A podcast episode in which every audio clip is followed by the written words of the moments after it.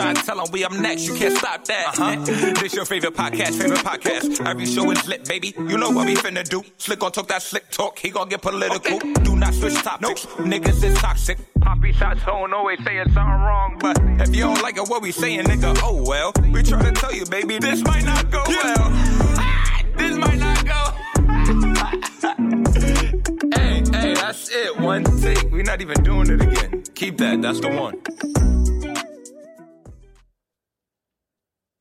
Welcome back, ladies and gentlemen, to another episode of This Might Not Go Well.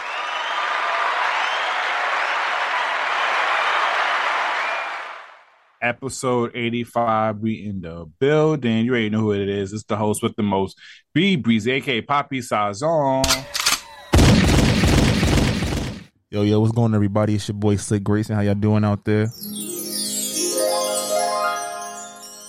Okay, okay. Uh, we know how this goes. Follow us on all social media. This might not go. away. If you any branding deals, business opportunities, please email us at this might not go at gmail.com. Episode 85. We in here. What's going on? Check weekly check-ins. How you doing this week, brother? I'm chilling, bro. Uh, enjoying this last week of summer. Uh, Sean, you know, make sure everything is copacetic as I get ready to go back to work. Uh, been reading some books, trying to keep my mind sharp. Uh, surgery healing is going pretty well, so I think I'm at like probably eighty percent, eighty five. Still can't pick nothing up for like the next three three to six weeks, but uh, I mean, it's any reason not to do no chores. but I'm chilling. How you feeling? Going well, going well. Um, you know, just um, you know, a little sad that the summer is you know gone, and I'm feeling like what everybody else is feeling on social media. I feel like this summer went by so quick, and a lot of things didn't happen, or I didn't do a lot of things, so I don't know. Maybe I'm going to try to enjoy the rest. We got into the 22nd of September until fall officially begins. So let's see what I'll try to do some other things. But let's start this show. Breaking news Donovan Mitchell has been traded to the Cleveland Cavaliers, and RJ Barrett got his rookie extension. We talked about this last week. So, Slick, take it away. Uh, essentially, uh, Donovan Mitchell was traded to the Cleveland Cavaliers for Collin Sexton Lauri Markkanen and Ochai Agbaji, the 14th pick in this year's draft. Three unprotected first round picks from the Cleveland Cavaliers and two pick swaps, all from the draft from 2025 through 2029. So essentially, what happened here is that the Knicks refused to cave to the demands of Danny Ainge and the Utah Jazz brass. And when that happened, Cleveland came through with the, the picks that they were looking for, and they had some players that they were interested in. So I think this is kind of a win win win for all three units. Danny Ainge gets his draft picks and a good young player who replaces a six one scoring guard with a slightly not as good six one scoring guard in Collin Sexton. The Cavaliers squad up. Them boys is nasty. What? Considering you got Evan Mobley who can guard anybody, uh, Jarrett Allen who's literally one of the most efficient centers and two way centers in the game. Darius Garland is on the way up, and now you add a 25 plus point scorer to that mix. That's dope. The Knicks they signed one of their rookies to a very, very uh, thirty million is nothing to sneeze at, but a reasonable contract extension for what he's shown in his first three years, his market value, and they don't give up all of their any of their assets. They don't lose here. They maintain all those draft picks they accumulated to go and go get a star player. And while Donovan Mitchell is a star, we wish he, he was a Knick. The asking price was atrocious. It was R.J. Barrett, Immanuel Quickley, Obi Toppin, three first round picks unprotected, multiple pick swaps. That's too much for a six one guard who, by all accounts, you're giving up three great young pieces. You're getting a guy who's going to give you the points, but then your backcourt is small, right? The only person that really lost in this trade is Donovan Mitchell because he ended up in Cleveland. He went from Utah to Utah of the East, which is the Cleveland Cavaliers. So a pretty strong team for him, but I'm pretty sure that's not a place he wants to live. But he's on the East Coast, probably closer to family. What's that drive from Cleveland to New York? Like 11 hours? He'll be all right. he got a three year. He got three years left on his deal. So at 28, he'll be a free agent if he really wants to be a Knick. The Knicks will have some cap space coming up around that time. They'll have some contracts they can move around if need be. So who knows? Maybe we get Donovan Mitchell in the next couple of years. But until then, it's all good on my end. How you feel about it? Ah oh, man, you know, as a Knicks fan, sometimes I don't understand what the Knicks be doing. Sometimes we be drafting niggas that don't do shit for us, but go to other teams and do well. We never go after a superstar. I don't know, man. I, I just have to see what's the final game plan with the Knicks. You know, we got Brunson RJ, and Julius, you know, on paper, we should at least get into into the play in. That should be a minimum given the Eastern Conference. But being a Knicks fan, bro, it's so hard. it's so hard because you never because you you want to have good faith. Because like last year, we was doing so well. Kemba started fucking up. Julius Randle got into his head, started disrespecting the crowd, and then we just kind of fell apart towards the end. So it's like, as a Knicks fan, you can't even have high hopes because you kind of scared that niggas might disappoint you. That's facts. I hear you. But I think too, like as a fan, can't you take solace? I mean, I know everybody's like, we never draft high enough to get one of those, you know, all time Luka, Trae Young kind of guys. Joel Embiid, we don't get those picks. The one time we had to pick was RJ. and He's a good player, but we missed out on Garland. We missed out on Zion, Ja Morant, and Darius Garland. I mean, we still got time for RJ. You know, sometimes wings take a while to develop if you're not super athletic. And then two, do we think Donovan Mitchell's going to win us a championship? But I can't. I can't. I, I can't agree with that because we had chances to to to draft people higher, and we draft Porzingis. Porzingis. Let's not do that. We draft some bullshit Don't do that to Porzingis. Don't draft picks. But we were fourth. Niggas that benefited off of our mistakes. But we drafted fourth at a time where it was like Joel and I mean, who was that? Was no, that was the John. Now that was D'Angelo Russell, Karl-Anthony Towns, J- Jahlil Okafor, right? If we got Jahlil Okafor, we'd have been even more mad. a cat. I mean, we don't play defense like that, so we should be. We and good. let's be honest, a lot of those are shitty years. Well, we've had a lot of shitty years. Management had drafted and traded picks for players that never panned out, or they were great till they became Knicks. There's a trend of players coming to the Knicks and just falling off a cliff because they can't handle being living in New York. And then mm-hmm. also, not saying that would happen to Donovan Mitchell, but if Donovan Mitchell was six six, six five, I think this is a no brainer because like he has the size requisite to you know do some great things on the court. He's six one. You know, else is six one. Kemba Walker and you know, and Donovan Mitchell's game, as good a shooter as he is, depends on his athleticism. You know, his game depends on athleticism, not so much running and jumping, but the elevation he got on his jump shot and his speed. Kemba Walker, Donovan Mitchell for the next three years of this deal, he might be solid. But historically, small guards tend to fall off a cliff a lot faster. Small athletic guards. You look at a guy like Chris Paul. He he's an exception to the rule because he yeah he's six one, six two, maybe on a good day, but he also has control of the ball. He's a great assister. He plays defense. He compensated when he lost athleticism. A lot of these other small guards can't do that. You know, if you're a scorer, that's the one thing the NBA can always find. You can always find more scorers. So I'm not totally heartbroken about this. If it was like, hmm, if it was the kid from OKC, Shai Gilgeous, I'd be crying right now. That boy is nasty. You go after him than Donovan? I'll tell you why. I'll tell you why. I think he's two years younger. He's about five inches taller. And he's always in control. He could play either guard spot. You put a six five Shai Gilgeous between RJ Barrett and Jalen Brunson, oh, that's pick your poison. He's one of the more efficient guards in the NBA. We just don't get to appreciate it because he plays in OKC. But that boy is a problem. i take Shai Gilgeous over Donovan Mitchell because, like I said, his game I think will age better. Donovan Mitchell is one bad knee injury away, and a lot of players are this, but he's one bad knee injury, injury away from just being, hmm, who can I compare him to? Somebody that can score from being Jordan Clarkson. But Jordan Clarkson is doing well. He was the he's doing well. Hey, Jordan, would you trade three first round picks and some young players for Jordan Clarkson? You know, he's like he's basically like a J.R. Smith. So you know, would you trade three first round picks for J.R. Smith? Which one we got? We got them no, nigga. No, nigga. That's my point. I think that if you make one of those big superstars, like Cleveland is straight. If something happens where Donovan Mitchell is their fourth best player, that's fine because two of the, their top four players are younger than him. So there's a chance Evan Mobley is going to be better than him. Darius Garland, by and large, of playing the point guard is more valuable than him to me. Right? He all he has to focus on right now is scoring and not. I ain't gonna lie, Darius Garland got Sexton the fuck out of it because it was supposed to be Sexton team, and then yeah, nah, Garland came and just basically took everything. From But think about that. Donovan Mitchell, a six one shooting guard, got traded for essentially Collin Sexton, another six one shooting guard. And they what, what were they trying to pay Collin Sexton? Eight million dollars a year. He lucked out and got eighteen. But it's like as the, the one thing these kids coming to league knowing how to do is score. There will be another Donovan Mitchell. Not saying the Knicks will get him, but there will be opportunities. You feel me? Mhm. If it was like a like a Shai Gilgeous or uh who else? Who would be somebody that would look good in a Knicks uniform? I'm not even trying to do like the Lucas. Like those is like once in a generation plays. But guys that like a Dejounte Murray, guys like that who you could say, all right, late round picks. Those are guys. Shai Gilgeous was the 4th, 13th pick in the draft.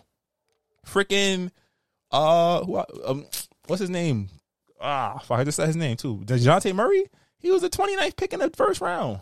Kevin Porter Jr. 30th pick of the first round. These guys are out there. It's just on scouting to find them. Donovan Mitchell, 14th pick of the first round. Or 13th pick, something like that, right? So it's like Mhm. the Knicks are in position to find these players. And I'd rather draft one and develop them, uh, or you know, find one than have to pay them when they're maxed out and potentially got some some wear and tear on their body. But uh, All right. I mean, I, I really got to see. I feel like this upcoming NBA season, especially now, I'm gonna lie, I might have to get 2K 23. off the release of the, that of, of that J Cole of that J Cole cover. I might actually have to purchase the physical copy, bro. Oh no, I seen that. That shit fire. I feel like I'm gonna wait till October because I know it's gonna go on sale. Or Black Friday will be fifty percent off. I'll just buy the. Oh I'll, yeah.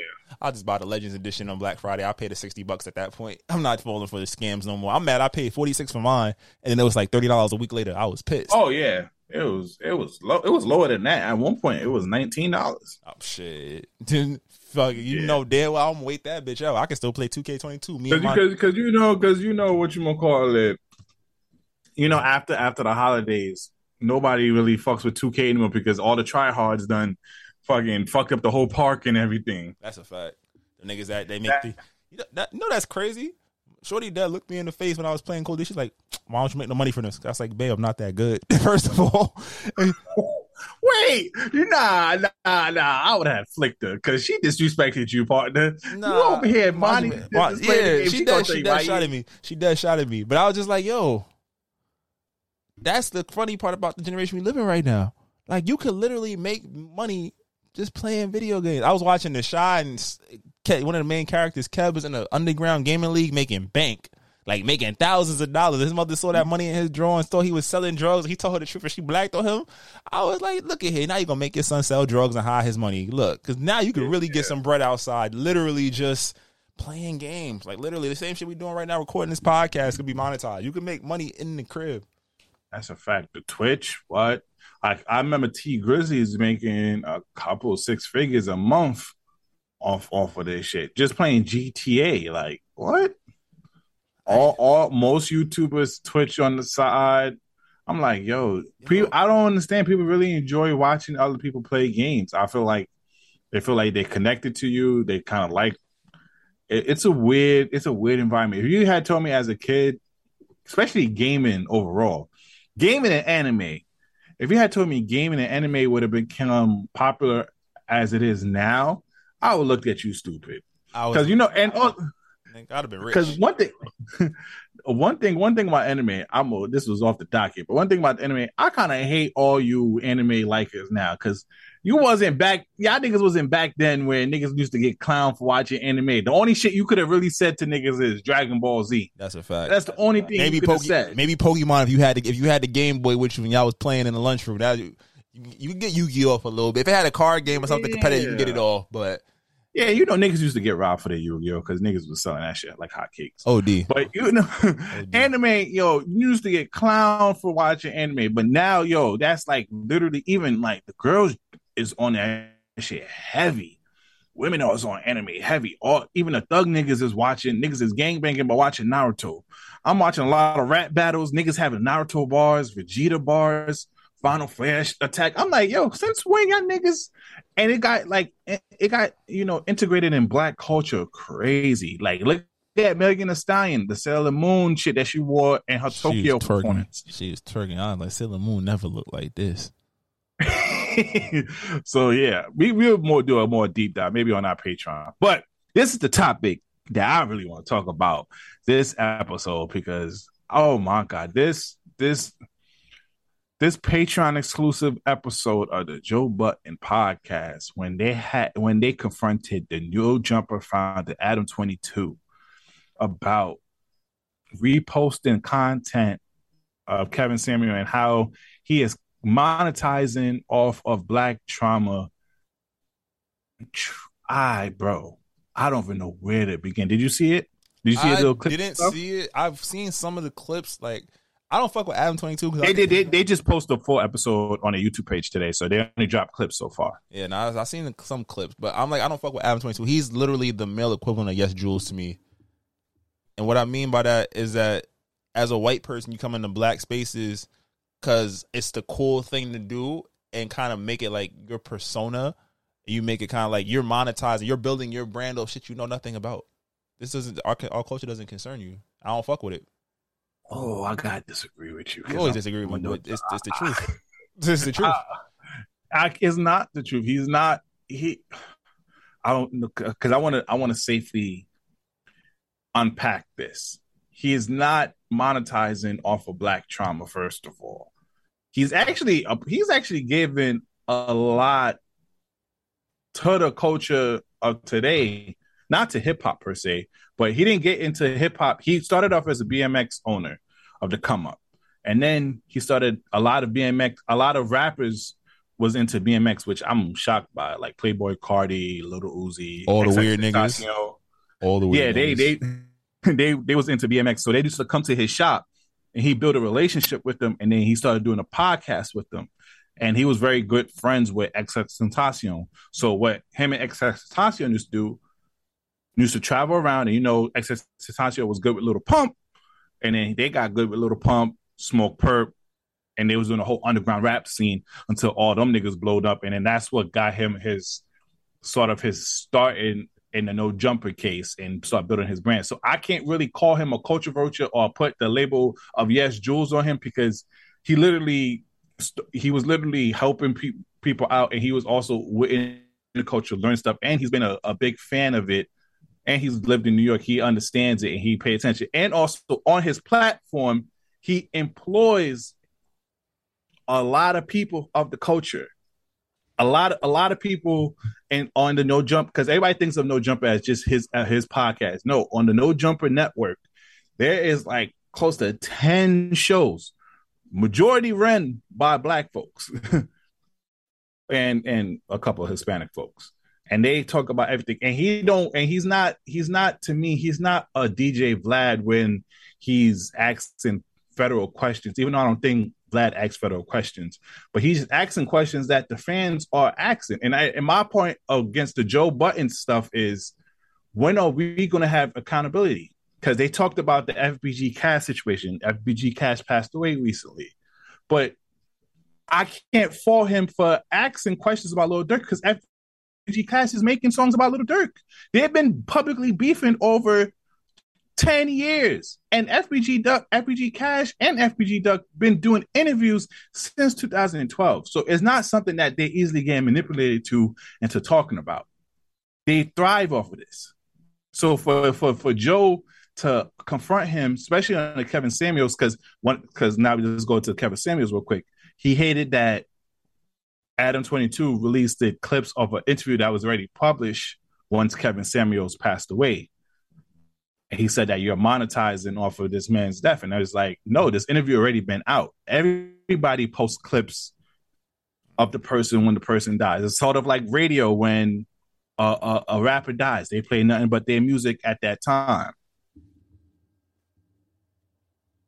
So for, for for Joe to sit here and confront him on that and say that yo you're you're like Trump uh, monetizing off of black trauma, I, I highly disagree. Now I can understand if he po- he posts Kevin Samuels off of off of negative light, off a video that off an interview that they never published before, just to get some cash grab stuff. But this interview already been out, and he's just posting clips of it, which he at the time when he released the interview, he didn't have a clips channel. Now he does have a clips channel. That's something that belongs in the YouTube trends. When you build enough of a brand of your channel, you make a clips channel. So where a lot of people don't like watching podcasts episodes. Now, if we was big enough, we would do a clips channel ourselves if, if our platform was big. But that's what news. That's what the YouTube trend is, especially for people who does podcasts. They have their official podcast page, and then they have a clips page where they post nothing but clips that which draw in the fans. And I guess Joe kind of disagree with that. But I'll let you talk because I've been talking for a good minute. I mean, like I said, I'm just not the biggest fan of Adam 22. I feel like a lot of our. I mean, I guess since you put what he came, how he came up with, that's cool. I give him that. But I just again keep keep keep the white folks away from the from the culture. That's just my my thought process on it. Hundred percent of my thought process on it because I'm like, it's a lot of people. It's like it's like my Eminem theory. There's a lot of people that can do what you do that don't get that same love. But I mean, if it's already posted, there's nothing wrong with reposting it because it's not like a lot of other people weren't take, still clipping some of the stuff that he said and still posting. And he him actually having published an interview before change the circumstance. Joe and we always know this. Joe Budden every once in a while doesn't take his medicine and blacks on somebody for something that's entirely plausible. It's okay. It was nasty. It was it was basically four on one. And I applaud him just alone for standing like, his ground against four against one. Yeah, I mean, but he's in their space. What he gonna do? Fight? you gonna fight niggas on their platform? And also too is like, yo, at the same point, it's like when you think about the amount of I guess hate and vitriol that Kevin Samuels elicited from certain people, he probably just felt like it wasn't the time. Like give it some time, like or just revisit. And, but I think he, I did see he made a point like these are questions people want to know. These things people wanted to see. They were already out. It was already out. I just clipped it together so that they could see more of it. Like there's arguments made on both ends. That's why I'm kind of like I just stay away from it. Like, yeah, because because because you know when someone dies, if someone that you didn't know of, like who's a rapper that recently passed? All the niggas okay. you talk about on this podcast.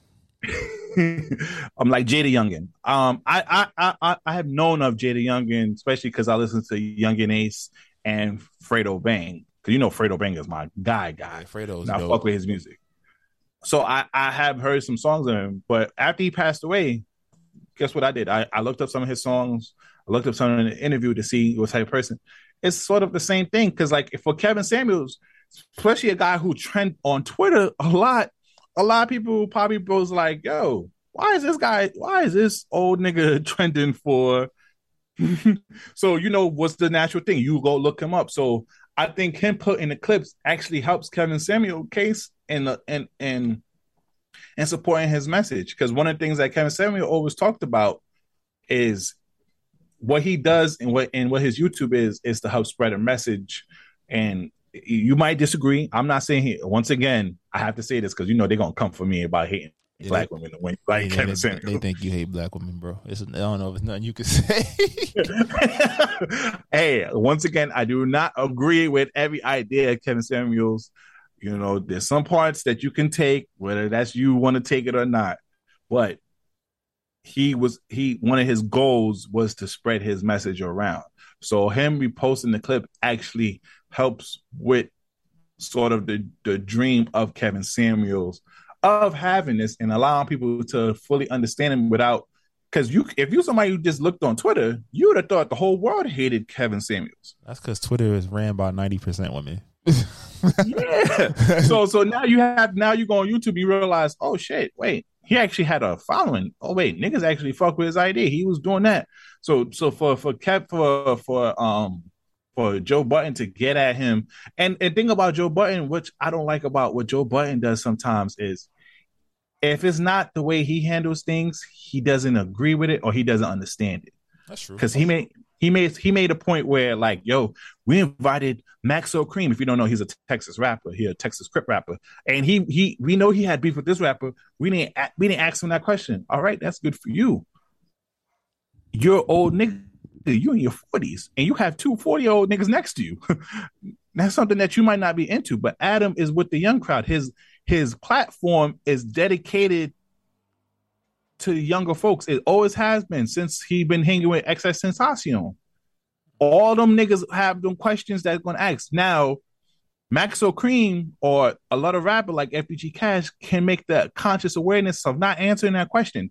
And it shows that Joe Budden never really listened to the no jumper platform because there have been gangster rappers, especially from LA and other places, who decline questions, and Adam Twenty Two don't press on like DJ Vlad.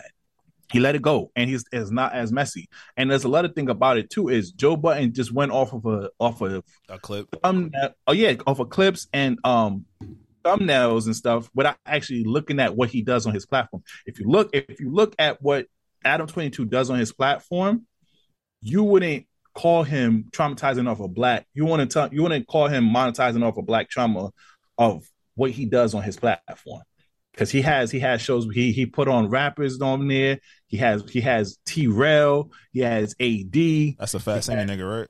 T Rail. Yeah. I mean, he probably does. But he probably does. That's the fat. T Rail is a is a nigga that has you know he's a little crippled. You know. Oh. He was. I thought he he a Hoover nigga, but you know it's, it's yeah. but I just say I just say I was just I was highly disappointed in the Joe Budden podcast and the and and how they handled that whole interview, and I just felt like they didn't really do enough research and they kind of kind of had energy for other people and they kind of all directed it towards Adam, Adam 22. 22 and I felt like wait Adam 22 doesn't deserve all that smoke. So that was my whole synopsis on that. No, I get that. I think too it's also different eras like you said, the younger I think too I think they probably wanted more media responsibility, I guess. Not and this probably was misplaced. They probably just prescribed like this uh I guess this renegade reporting to him, and it's not really an Adam Twenty Two thing. But I guess for his crowd, they do want to know some wild shit that probably is not. What's the word I'm looking for? Probably not kosher to be asking other other questions, you know. So I'll give him that. But but my question for you, Slick, is: Do these rappers have any accountability of what they put in their music? Absolutely not. But that's that's how they make their bread and I guess that says that goes to Adam Twenty Two as well. That's how he makes his money. But as also like because because because they talk about the FBG Cash and FBG Duck.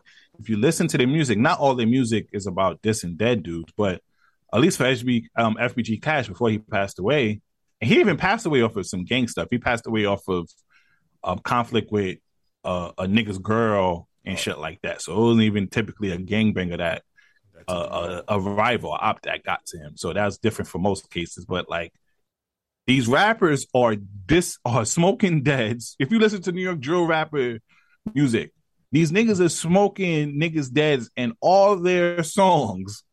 Or is the interviewer not supposed to ask nothing regarding the music and what's the music saying? Uh, I guess there's a way to go about it, but yeah, they are. You're supposed to ask the questions. Got to ask the tough ones if your favorite song is "Smoking Tuka," what what what what what what the interview is supposed to say? Um, yeah, I see in your lyrics you're you're you're dissing this this this this person. You're saying in your tracks. You you you relish in that moment. And and for and for and for veteran rappers who've been in the game, especially from Chicago, they've been talking about this for over a decade. There's some level of accountability that rappers have to take about this, and you can't necessarily blame it on media such as Adam 22 and DJ Akademiks. It's true. They are. They're getting popularity in their own town. So you're right. I went on a whole stupid rant. but what's your thoughts on the DJ Khaled album? I think somebody the tweet was perfect when they said this DJ Khaled is the Fast and the Furious of of hip hop right now, just putting out projects that nobody asked for. And I think that I look at his music the way I look at the Fast and the Furious. I go on with no expectations, so that when something is good, I'm mildly surprised. And when something is wild, I'm like, oh, well, I didn't really care that much anyway. It's not like I'm not emotionally invested in his music, but this was a solid album. That whole verse was not overhyped. It was a good verse. Um, I think normally when a Khaled album, I probably have like four or five songs I like. So far, I think the album was well constructed. I mean, it's at least going to get a couple more spins. Probably, I, I like the Jamaican song. I'm not going to lie. Maybe that's because I'm American, but I didn't like it. Like it came on, I looked at Shorty. I was like, "Yeah, turn that shit off. Let's go next." But it was a solid outing. He puts, I, you know, what my favorite shit on that shit is. It's the shit what? with Kodak and uh and uh Nardo Wick. That's my shit, boy. What? That's my shit. That shit come on. I'm like, all right, I can fuck with this. But that whole verse was solid. Um, Lil Durk had a uh, probably one of the verses of the year on that shit. You said that about Lil Durk verse every three weeks, bro. Lil Durk is that nigga. Yeah. All right. I don't want to get shot. But yeah, no, I, I enjoyed it. It was cool. Like I said, it's like it's like how I watched Fast Nine or whatever the last Fast Nine was. I, I waited till that shit came on streaming. I sat. I was in a moment where I ain't had shit to do. I watched it. I laughed. I enjoyed it. I was like, well, that shit would never happen. And I called it a day. I never had to go back to it. So I'm probably do the same with this. I'm to bump this for a little while. Maybe probably keep the same three songs in about a month and then move on to when he drops another one next year. I agree with you. This was a, I wasn't too excited for this album. I know everybody's going crazy off the Jay Z verse. We're going to talk about it, but this was really a, a, a typical DJ Khaled album. If you listen to the last couple albums he had, he always have a, a, a one Jamaican song. Mm-hmm. He always have one Jamaican song. He's gonna have um he's gonna have at least one or two girl tracks. He's gonna have he's gonna have a street nigga track, and then he's gonna have someone talk their shit. And luck and but my, my I want to give him credit because when the rappers get on the DJ Khaled shit, they don't play. They don't play, and especially a, a, a rapper like Jay Z, rising up to the occasion like that to really. He ain't do it on that Nas track last album. Really shit on niggas. Woo! He ain't do it on that last track he did with them him and Nas that overhyped shit. don't do that. but, but that's the thing with Khaled is like Khaled gets you more hype for the names on the most of most of his projects since his first like initial two or three. He'll get you hype for the names on the project, and then the song be mediocre. I think the fact that he didn't do the full out, full rollout shit he normally do, he just kind of like, oh, the vocals is in, and then the album's coming out a week later. I was like, all right, nobody had a chance to get overhyped. It's like, let's, let, all right, nigga, we know. He's like that annoying cousin who, you know, sometimes he be on some bullshit, but then every once in a while he take you to a lit ass event. You be like, oh, okay, my nigga, I didn't expect it this time. I had fun this time. Like that's real shit. That's who Khaled is. So you can enjoy that shit a little bit. That's why I said this one. I was like, I felt like there wasn't any lazy composition in this mm. album. If that makes sense, I feel like sometimes it's like you look at the names, like, oh, that's what these niggas did. You got Travis Scott and Nas in the song, but this is the best they could do. Or you just gave them the beat and said, here, that's all you had in the budget this was like, all right, y'all, come through. I need an outing. I need a number one. Hopefully he gets it because I remember when Tyler beat him, he was tight. that nigga had oh, bill- yeah. that nigga had billboards in Manhattan and shit to come out second. so I think he's gonna do well. What you thought about the Jay Z verse? That shit had the internet. I played it twice. All, all fire. I think it's been a while since we heard Hove talk shit. Last time Hove really got into his bag and his pocket was four four four. Mm-hmm. You know, his other projects was definitely him and Wifey, so he wasn't so much in his bag or you know sporadic features. The Jay Electronica joint, you know, it was cool until it wasn't. Not like it was a good album, but like it fizzled out of our our consciousness really quickly. I think four four four is the last time we really heard Hove, heard Hove talk his shit, and it just reminds you like, yo, Hove, Hove is that man. Don't let like all the money and everything. He getting that booth and he's motivated. He's Jordan. He's Jordan. I ain't gonna hold you. He really, he really shitted on that shit. And he and he and he ain't. And the thing about what I love about Hove is how he flex on niggas. His flex is different. You know how some niggas be talking about, oh, my wrist, my chain. Nigga, he's like, yo, I made three fucking billionaires, but I'm the first one. Like, how you get that shit off, bro? Nigga address beef like I got nigga out of jail. We can never be at odds. Like that's some gangster shit. Meek, you forever his son, Meek. I don't care what the hell else you do in your career. You forever that nigga's son after that ball bit. And I don't think Meek minds that. I don't think it was even really a diss. It was just like, yo, and like the internet was like, yo, something wrong with you and Meek. Like, nah, nigga, I got him out of jail. There's nothing that we can ever be like. There's no disrespect he can send my way. There's no like no malice coming from like we did that. Like that's real grown man shit. That's how you handle business. Like I'm gonna do for you. You don't owe it to me to stay by my side. And if you don't, keep it cordial, nigga. Like I'm cool. No, no. Now you might you might disagree with me with this little small hot take. I think this this this this verse had a little had a little shot at Drake. Probably did. They always take shots at each other on their respective songs. Because because you remember you remember you remember what um what Nicki Minaj was saying about Drake being a billionaire, possibly being a billionaire previously in like one of her stories. I think my boy I yo, we gotta really do a deep dive one of these days against Jay Z and Drake. Like, is the competitiveness, but they con- constantly they show each other love too. So it's kind of like crazy because like every time Drake has an album, Hove always jumps on it, and he doesn't really jump on a lot of people's shit. You don't. You don't even jump on Kanye shit though. He's on jail, but yeah. So so for him to go on that and do what he doesn't, but still kind of throw a little shots. But and, and don't get me wrong, Drake is gonna come out with some shit throwing shit too. Mm-hmm. I just love the little competitive battle that they have. But Hove is that nigga. Absolutely. We can, we can now speaking on music, what you thought about the whole FN Meka the AI artist that Capitol Records had. Now you know damn well I saw that shit and then scrolled right past it. I did not give a fuck. What did niggas thought about creating an artificial human, having him saying nigga and doing all this, looking like six nine, a Lil Pump, got it together? What they thought the public was going like? Yo, I'm starting to think that. I'm starting to really think that them niggas really starting to think that we slow as people. I don't think that. I think that with all the talk, They of the, really thought that they could get that shit over us, bro. but I think all the talk of the metaverse. I think all the talk about things going digital. I think all the avatar shit. I think that that, that was just like in a in a in a boardroom. I can see how it makes sense.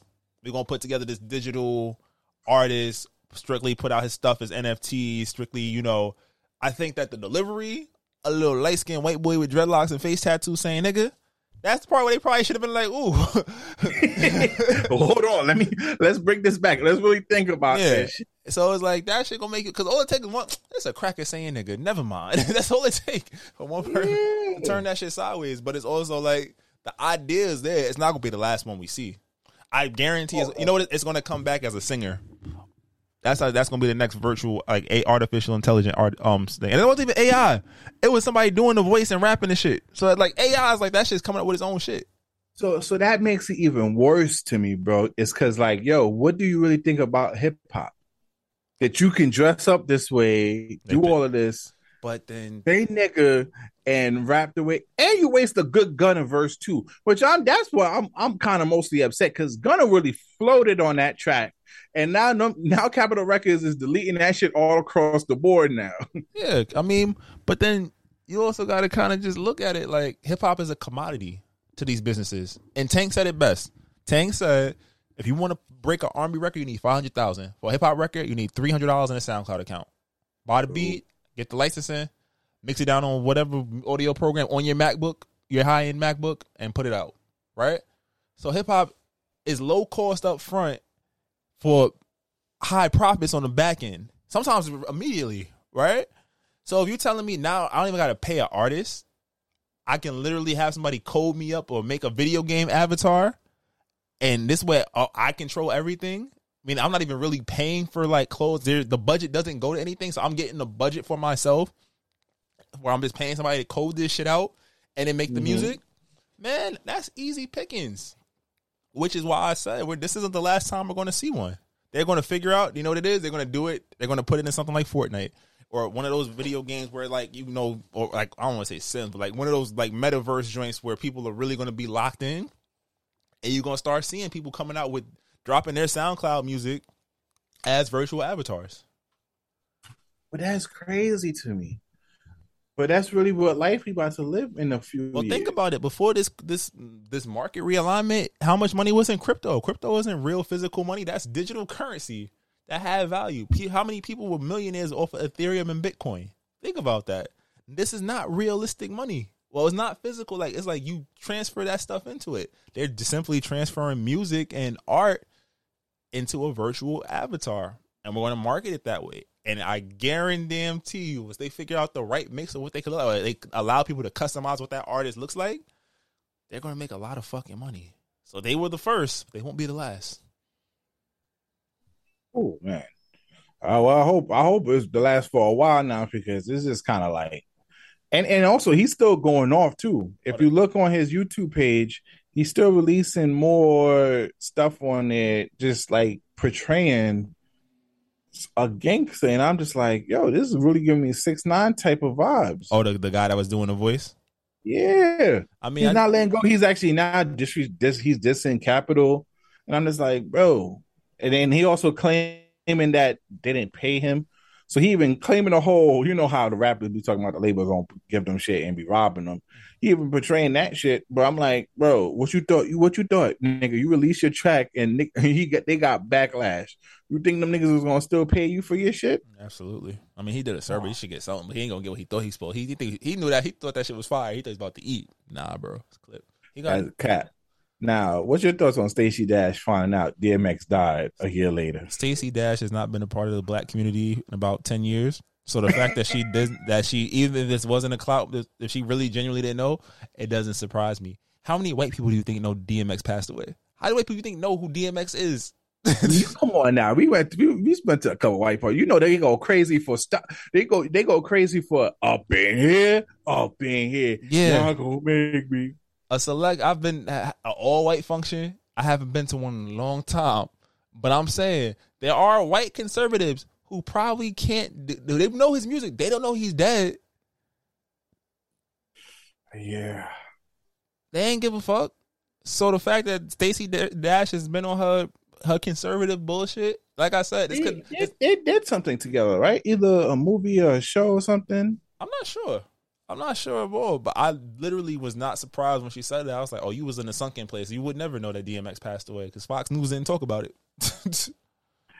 My girl, my girl is sober now. Shout out to her now. You feel me? I I still love Stacey Dash. Clueless, bro. that bitch is a sellout. Fuck her. Come on, K- Kanye West. Yeah, her nipples in the West video. I remember. Stacey but- Dash forever for have a heart, have a heart in my system. You know, come on. Nigga, now. some- sometimes a pretty face don't equal a, a good person. That's how I realized it. And Stacey Dash has made some very questionable personal decisions. She's six years and one month clean. What that got to do with her being an asshole or being dumb? Why do I care? I'm really, I'm sorry. I'm really on that type of time. Like you're just a shitty person. I don't got time for you. Like I don't give a fuck what you're going through in your life. Like I, I don't wish, I don't wish bad on you. But it's also like, all right, nigga.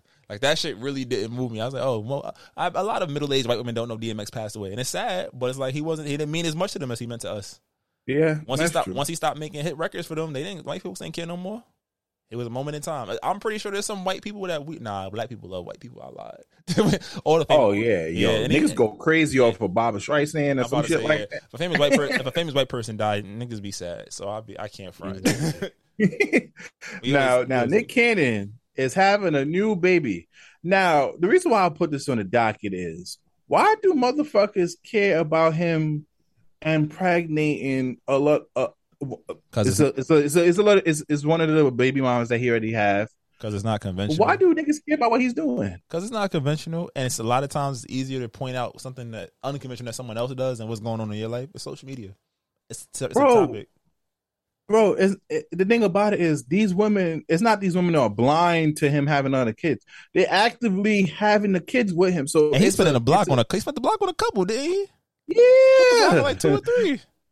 because this one that he's having a baby one, he already had um he already he had um twins with this one, All right, so so, he three. making a lot more one. He got three with her. He got two with Mariah. That's twins. Another one he has two with, right? Yeah. So look, No, no, no. I think I think he only have two sets of twins. Oh, I'm talking about like two children. Yeah, I'm saying, I'm saying like he doesn't have another baby mother where he has two separate children with, not twins. I believe so. So look, that's what three baby mamas, four baby mamas, and then uh, what? He got like three more out there. He's famous. How many famous people that? If you go on some people's Wikipedia pages and see how many fucking kids they have, Come on now. And it's not like he financially can't help them niggas. Now, now what I do uh, kind of agree with some of Twitter is when they grow up, how is he going to manage attending a whole bunch of shit though? Because you know, them little niggas be having fucking games and debates and all that. Put them I on. don't think you put them all in the same School. Given how Nick is a workaholic, I don't know how you gonna make time for that. Put them niggas all in the same school. Just get the same schedule. you gotta pick up one. You gotta pick up all ten of them motherfuckers. It's fine. That's the only that's the only thing I would kind of agree is like, hey, are you gonna really be? Because I, I feel like he he would be a great father, but it's just after a while you got fucking ten kids, bro. Like, But then it's it like ain't about being a, it ain't about having time. It's like nigga, I don't think there's enough time for you to I mean, but whose father went to all day shit? I think my father only showed up to graduations and basketball games. If I be honest, that's sad. sad that sounds sad, but that's, that's No, that's, That's typical. That's that typical. nigga. I'm pretty shit, sure though. he missed a couple graduations. Now how I think about it, he was late to a few. so, like at that point, who cares? Yeah, my pop's only been to graduation. He barely went to any of my, my games or anything. I Like, to say I ain't invite the nigga to much else, so it's okay. yeah. And your dad Nick Cannon, they don't know that a lot of the world see your father is corny. I fuck with the guy, but so they be okay. Like, your dad's corny. It's fine. He's a rich bitch. Yeah, the fuck sixteen. I'm getting a fucking Lambo. Like, Yeah. what the fuck you getting at age sixteen? You feel me? I just Now- watched, I just watched that movie he did with Chris Brown and She Ball shit. Nick Cannon pretending to be an elite basketball player was the funniest shit I ever seen in my life. 'Cause That you could tell from his movements that nigga trash. Yo, I ain't gonna I ain't gonna lie. Nick is like probably the most corniest but uncorny nigga in the industry because he's not corny, but some of the shit that he has done in his career is corny. You get what I mean? I think it's I think it's more so white humor. I think he realized where the bag is at. If you can make white people laugh and feel safe, you good. Because think Oh, about it. but I, I, but I can never question. Quit. Nick, Nick, Nick numbers.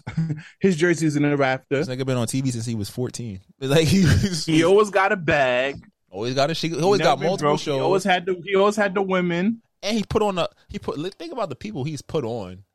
Like he gave Katt a platform. He gave fucking Mikey Day a platform. Like all these guys from the Illusion Wild and Out is big time players in the comedy market. And now he got 85 South, Justina Valentine, like all these people pretty he put Pretty Vee. He's taking the inst- taking the battle rappers, the Instagram people, and giving them a platform, and they're putting on. They're, they, he gave them the ball, and they're running with it. So Exactly. So I. So so Nick always good in my book. absolutely, Now, it's been going going crazy in the media now, man. Slick, oh, you a munch? don't fucking curse at me. Yo, now everybody's been going crazy off of this new Ice Spice song, Munch. You want to play a little quick snippet? Sure. Stop playing with them, right? You thought I was feeling you? That nigga a munch. Nigga eat it, he ate it for lunch. Bitch on my body, I get what I want. Like you thought I was feeling you? No, I was feeling you. That nigga a munch. Nigga eat it, he ate it for lunch. Bitch on my body, I get what I want. Like get what I want. Bitch stay balanced, keep it a beam. Know they be mad, I be on the scene. Ass too fat, can't fit in a jean. Use my stitch, but it's not what it's seen. I got that. The chorus makes up the whole song, but yo, I don't know. I don't like being. I don't like girls calling me a damn munch out here. Come What- on. now. What does that mean? You're not elaborating for the uninformed like myself. Oh, so a munch is a nigga who. Okay, so this is different now. There's two meanings. So it could just mean a nigga who just eating pussy, but it also could be disrespectful as a nigga who just only eats pussy and don't even fuck or anything like, Like, that. he, like, what do you wait? What do you? What the fuck does that mean? He only eats like pussy like like like yo, I'm gonna link this shorty. to eat her pussy, and that's it. I'm just gonna eat her pussy and just you know I'm, I'm I'm good off of that. I'm I'm good. You know like That on. Never. I'm, I don't want no head. I don't want the box or anything. I don't I'm- want. Wait, what? That's that's a lot of That's connotation that's of being these, a That's munch. what these kids are doing nowadays. Niggas is eating the box and I'm not saying that niggas don't can't. You could, like a man can eat pussy for enjoyment, but like I'm on how I'm on call to eat pussy and go home. Like I chose I chose this life. Yeah, you just call. But to be honest with you, I ain't gonna hold you. I heard a lot about you niggas out here. A lot of y'all niggas been munching for a long time, eating because you know a lot of you know a lot of niggas back in the days was like, yo, let me just let me just eat it and think they can uh, fuck the chick after, and she was like, nah, I'm good. I I nutted. You be. I don't know how I I feel. like that's no. If a girl get that, oh, that's fine. But I feel like it's so dangerous because niggas really, niggas can't take rejection. That's why I'm like, don't put yourself in that situation, mama. I like, yeah, especially especially now with with the song too. She, she call you a munch. At, she's like, thanks, munch. Yeah, nigga might punch you in your face. That's dangerous. that's wild. Like not like not me, but I'm just saying like that's crazy. I get it, but no. I'm glad Like, I'm- like you really sitting here eating a box just to eat the box? That's like. But that's like if it's your shorty, that's different. But it's like you just Oh, eat- yeah, that's you eat- different, yeah. like you eat miscellaneous coochie and it, like what? Like yo, let me go home and eat that. Yo, what I realized, and we got to shit on the fellas a little bit. Yo, niggas really do anything to to get with Shorty, bro. Oh yeah, it's definitely some some black niggas that's, that's Ah. eating like eating bad bitch pussy for, for the fun of it. Just Yo, don't because say I remember, I remember, I remember the trend on TikTok when like Shorties was posting like the beginning messages of of them and their significant others, and this the the game that niggas was throwing. Like you really thought niggas really was smooth and suave. Like no, niggas is practically begging Shorties to fuck with them. No. And that's why I kind of feel like that's why I kind of feel like why women don't be be Respect. jacking. Let me get what I can from this nigga because niggas out here begging. that's true. There's a lot of key sweats out here. I give you that. So y'all niggas munching. but this shit catchy as hell though. I ain't gonna hold you, bro. After I listened to it a few times now, I just it randomly pop. Oh, you thought I was feeling you? That nigga a month. I ain't gonna hold you that shit. You know, it sounds. Hey, you know, you already know you, it sounds. you already like- know my boy Drake. You already know my boy Drake, Sniper Gang. Enough. Uh, if you know, you know. You know. Nigga, go to the song of the week, you sicko. All right, here's our song of the week. If y'all listen to this on YouTube, please exit and go to your favorite streaming platform, whether that is Audiomack, SoundCloud, Stitcher. Um, oh, Stitcher actually and Pandora actually merged together and created Simplecast. So go listen to Simplecast. We are on there officially now. Um, whatever the favorite streaming platform you have, and go listen to us. And if you want, you can go to our website and go to our Apple Music playlist and to listen to our previous song of the week. What's your song of the week this week, brother? uh, I'm gonna just stick with this Khaled album. I got two. We're gonna start with the Future and SZA track, "Beautiful." Yeah. We the best music. So beautiful, beautiful, Let's put up. Another one. Life is beautiful. Whatever, whenever. Whatever. DJ Khaled. Pull up in that two-tone, got me feeling like a Jetson. Let it off my sneaky link, let's short it like my best friend. Top a bag on her, I'm a sponsor, she my investment. She not the only one without no questions, no questions. She don't want me with nobody else. She just want me all to herself. She don't share with me nobody else. Keep going. She just want me all to herself. Make her feel like a superstar. She way above average. I just do spaghetti her cause I'm a barbarian. Soon as I put a Patek on her, nanny hole staring. Nanny hole staring. Almost went to therapy, but you was all I needed. I can't even front, you gave me something to believe in. No more automobiles, taking your talent to bleak. You came up and leave cause you called a nigga cheap. Every single night we burn sage cause we toxic. Mushrooms got us outside our bodies. She's so used to me swallowing her, you turn her rotten. Anytime I leave out on Future want to be an R&B singer so bad. uh, next up, we got "It Ain't Safe." Nardo Wick and Kodak Black. Let's get it. The emergency brakes broke. We the best music. You ain't no stopping this shit anyway, though. Ain't no such thing as red light. Another we one. know is go. DJ Khaled. I don't got no brakes, it ain't no stopping this. I'm the youngest nigga popping shit. They wanna stop the fire, but it's too late. This shit got super lit. You should see the way I pull a bitch. You should see the way these diamonds hit. Nigga try to touch my chain, you gon' see the way this 40 kick. They don't want no problems with us, it ain't safe. They don't want no problems with us, it ain't safe. They don't want no problems with us, problems with us. Why I just got hot in here? Ola Wick just walked in. I don't be with fuck niggas, but I keep my F in. Broke on with a double R, we got somebody blocked in. Just saw my partner from Atlanta. He said you fresh as fuck, twin. So when that's still like Jackie Robinson, and we slide home. He so innocent in real life, but gangsta on the phone. Funny how she say that I'm the dog, but ate me off the bone. I heard her nigga mad, she came home smelling like my cologne. All I know is God, ain't no stopping or no slowing down. I don't want that nigga around me if he ain't gon' pow pow. I don't want that necklace if that Cuban link don't bling bow. I don't want that pretty girl if she don't know how to work 'em out. We look like some old people, everybody got a stick. No, my phone ain't. Yeah, two solid Khaled entries for me. What you got, bro? Oh man, I got a couple. We're gonna start with the R and B track first. This is from the new Tink album, Pillow Talking. Tink, Drunk Textin. Here back.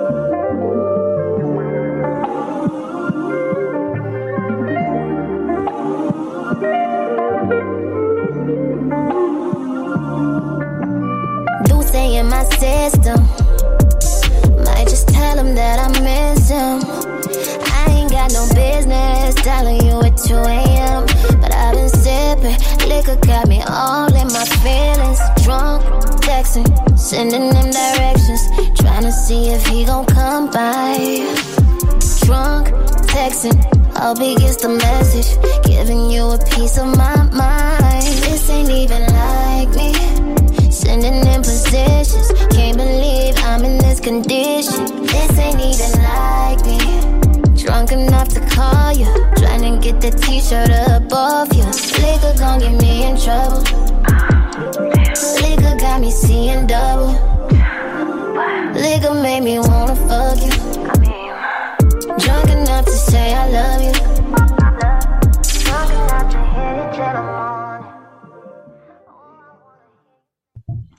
That was Tink drunk texting. All right, you know I was supposed to, I'm, I was supposed to play this song last week, but there was too many good songs last week. So this is off the new Ron Suno album, Suno Mode. This is Ron Suno featuring Ty Ty, Jenn Carter, um, Kyle Richh, Sally. All Suno niggas know the fucking vibes.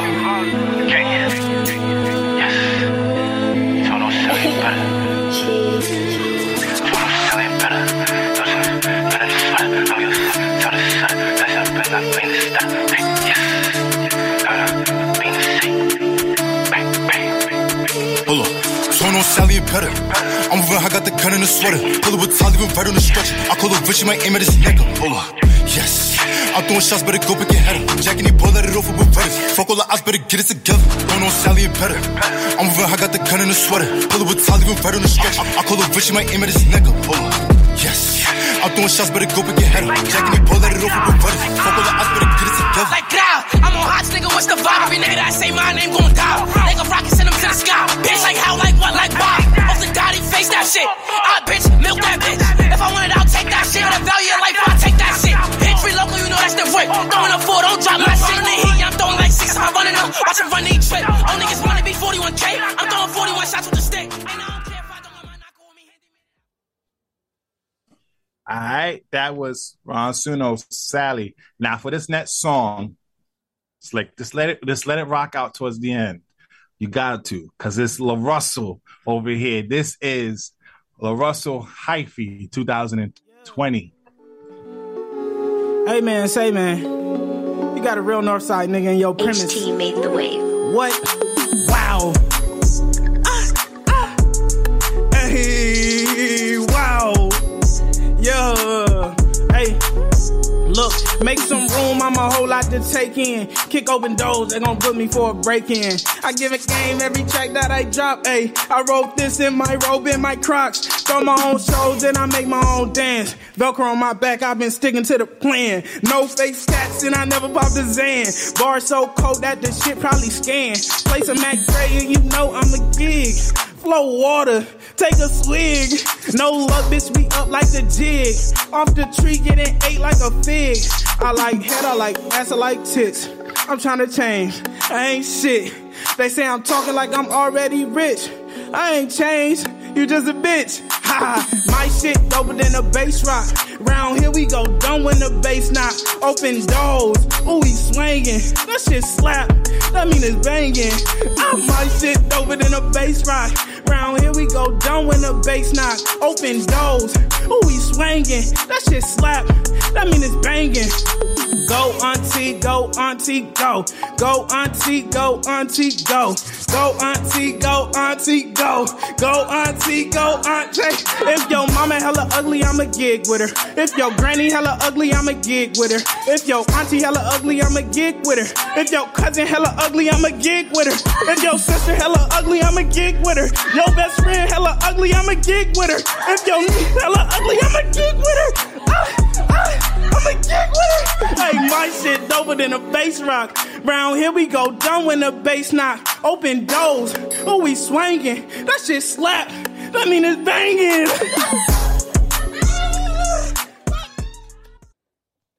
All right, so that was our song of the week. You can go to our website and go click on our Apple Music playlist to listen to our previous song of the week. But that's not what you're here for. You're here for the people's choice, the people's favorite, Slick. Drop it. I can be toxic, but so what? You gonna love it here. Shit, fuck is you talking about? We have fun over here. It's very fun here. And it's fun indeed. Welcome, ladies and gentlemen, to the TSA, the Toxic Service Announcement. And this week, yes, yes, and this week we are joined by a special guest, Domo. What's up? What's up? What's up, guys? How, how's it going? Domo, you have your own podcast. Plug it in, plug it in. I do. My podcast is called hashtag Let's Talk About It, and um, hashtag Let's Talk About It pretty much surrounds mental health and spirituality, all things mental health, all things spirituality. It's pretty much a space where you know we come together and we talk about things where you know we don't often talk about mental health and spirituality um, out in the open, especially when it comes to mental health. So I kind of create a space to talk about things that you know we're afraid to talk about um, out and open and in public. So kind of bringing awareness to um, mental health. Well, Nah, you came to the right place. Did she? I don't know. This this this might have to come back and be an episode on mine after this one, Yeah. depending on how this conversation goes. Well, This this is a have perfect to. space to to for your mental health. We gives you guidance. Um, this is safe space, free Okay. of judgment. So, you know, me, you're cool, and you came to me Mhm. for an event about a certain situation. So the floor Mhm. is yours. You can introduce the TSA topic of for this episode this week.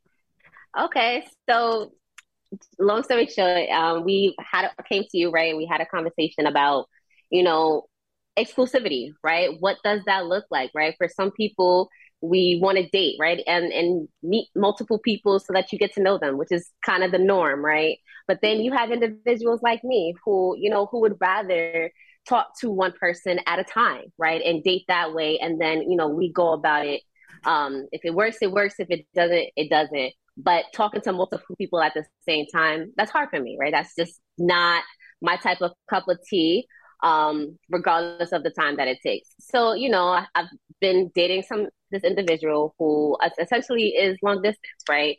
Um and for me i've been you know struggling with the whole long distance thing because you know not being with someone in the physical right? Being able to have them you know as often and as close as you would like to that often can become difficult. So, you know, I oftentimes have this toxic trait where, you know, I can self sabotage and, you know, something's not right or I feel like something's up. You know, I have this trait where I can be, it can be flight or fight, fight or flight, right? And sometimes often I'll do the flight. So, you know, I had to open up and have this conversation about exclusivity, right? And I, where these traumas were coming from. Why was I being so triggered by this long distance relationship by someone who we haven't had the conversation about, you know, exclusivity, but we've been talking for four months, right? And for me, I feel like that is, you know, it's it's not a long time, but it's a long, it's time. It's a long time. It's not a long time, but it's time. But also, also you forgot a major thing. Usually, you're the one person type of um individual, but Mhm. you expressed to me that you're more open to dating more people. I am, but the dating pool today, Trash. it's it's yes. So, so, so, so, so, so Yes. slick. So Yes. I know Dom pretty well, and you know she she never had a quote unquote whole face even through college. Uh, my condolences. She's been a relationship bound Yeah. woman.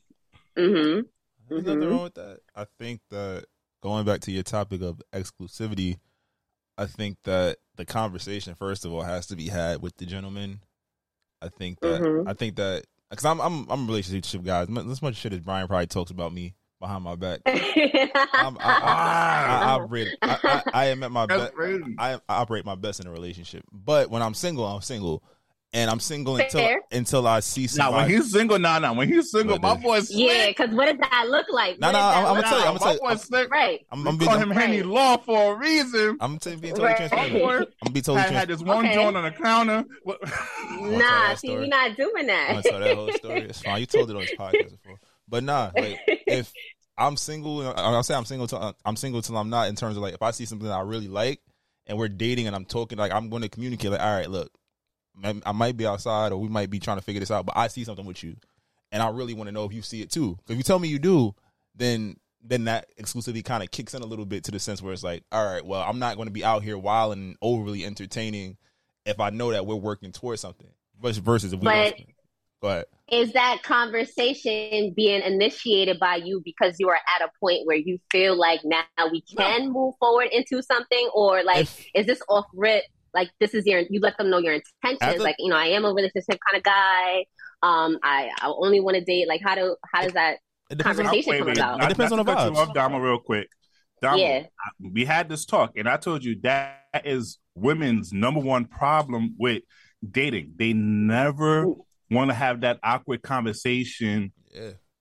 But of I think of there's a letting, reason of letting, that, of letting them know what is this of not wasting my time. Yeah, But I think it's a reason for that, though, and I think it's a valid reason for that, right? I think that men and women just work on two different timelines, right? And mm. oftentimes we might, I feel like oftentimes we might fear having that conversation based them off away. probably feeling like you guys may not be where we are, All right. right? And if that, if that, I feel like we often move faster. Um, so I don't know. I, I I'm a 50-50 on that. I, this might not this might not go well for a gender that thinks of them as the prize and the catch. Yeah, sure don't treat yourself that way. I disagree. I- if, I- if, if, if the way the way the way that the way the way that how women are talking in today's society about being the catch and stuff, why when it's time to delegate what is exactly going on or setting the boundaries, is so tough to do. As as a guy, and I'm breaking guy code about this, is Uh-huh. if you allow a guy to not have any boundaries, a guy is not going to set it unless unless is- if that's what he really wants. So, uh, but can we? Is that safe to assume that that's every guy though, right? No, no, no, no. And when when we talk, Right. we're not saying everything. Okay. There- there's some guys who are clear cut, depending on your age group. Mhm. You you might you might you might not be one of the date. Like I know me right now, I can't even do the whole multi dating thing, especially because I ain't trying to spend all that bread, especially because I want to go to pals. Oh, it's not that difficult. You know, y'all want y'all want y'all want to go to catch steak. You, you don't even know you don't even know if you like your steak medium rare or not. No, the problem is that the problem is that men are aren't as creative, and and you know I think that's where the money, the whole money part comes in. Oh, yeah. I feel like a, that's exactly what it is. I don't but- think but- it has to. But Go to go back to, to go back to the um to the question is y'all do not want to set the standard because y'all y'all have a fear of rejection. Y'all fear that if if if he doesn't want what I want, this is basically over. And it is tough. I'm not gonna sit here and be like, oh yeah, it's such an easy thing to do, but you have to have those awkward conversations. Absolutely. You have to, because that's because then at that point you can't know you can't sit here and claim he wastes your time or anything. It's because you practically waste your time by not asking. And and I think the mark that you're in right now, because granted, I'm not asking you within the first couple of dates, what are we or what is this type of stuff? You shouldn't because you could scare someone without Of course, it, it's but right. definitely, but definitely before this, close to the six months marker. Hey, because I know, I know some other, I know some other homegirls who who who who gives a guy a year. We were like, yo, we can date and do all this, but in a year, yo, you're gonna have to establish what what we're doing here. Are we gonna continue this mm-hmm. title mm-hmm. wise, anything? Mm-hmm. And that's why I, I'm I'm telling, I've been telling women like, yo, after six months or so, if the homie is not trying to give you a title or anything, mama, It's not That's happening. not it. It's not happening. Exactly. Just so, not it, Y'all waiting six- and and that's where it, Hey, time out, time out. Y'all waiting six months to figure shit out. Y'all both tweaking. no, honestly, months? Y'all tweaking. Six months is Wait, too what's the timeline for See, you? I'm with you. If I like you, I, Right. if I like you, I'll tell you after three dates what I'm trying to do. Whoa, whoa. That's that's honest. Chill. No, but see, I, And- and- but and- see, and- no, I think there's nothing wrong with that, right? I feel like this is a person who's intentional, right? They don't want to waste no time. They're not trying to waste no one else's time, and they're making it clear cut. And then at that point, that other individual can decide whether or not this is for them after those three, four, five dates, right? And then he can proceed to do as as he so chooses. So I'm like that, but some people get scared. That's fine. It, it, it That- wait, wait, wait, wait, wait. So, so let me ask a quick question, Slick. Mhm. In this three dates, what's I the said it could be three days. What's I the didn't say- timeline? I said it could be three days. I didn't say it, but if you got remember, Yeah, we had this, we've had this we've had this conversation on the podcast before, and I said because we're not just dating, we also are talking, we're texting, we're having conversations. So three dates, but we also could have been the three days could happen over the course of a month or two, and you're still talking. If you're talking every day, we vibing like that. I'm like, yo, of course I'm gonna make you my girlfriend because I'm gonna tell you the truth about me. The longer I talk to somebody without a clear intention, that could just be somebody I'm just talking to. So well, she might be thinking one thing, and I'm like, oh, we never talk about what it could have been. I got See, that's crazy. You gave me That's crazy. Said that, by the way. I just said that earlier. I know, but that's crazy. To, that's crazy to, to me. It's like, it's, it's, is it not common sense?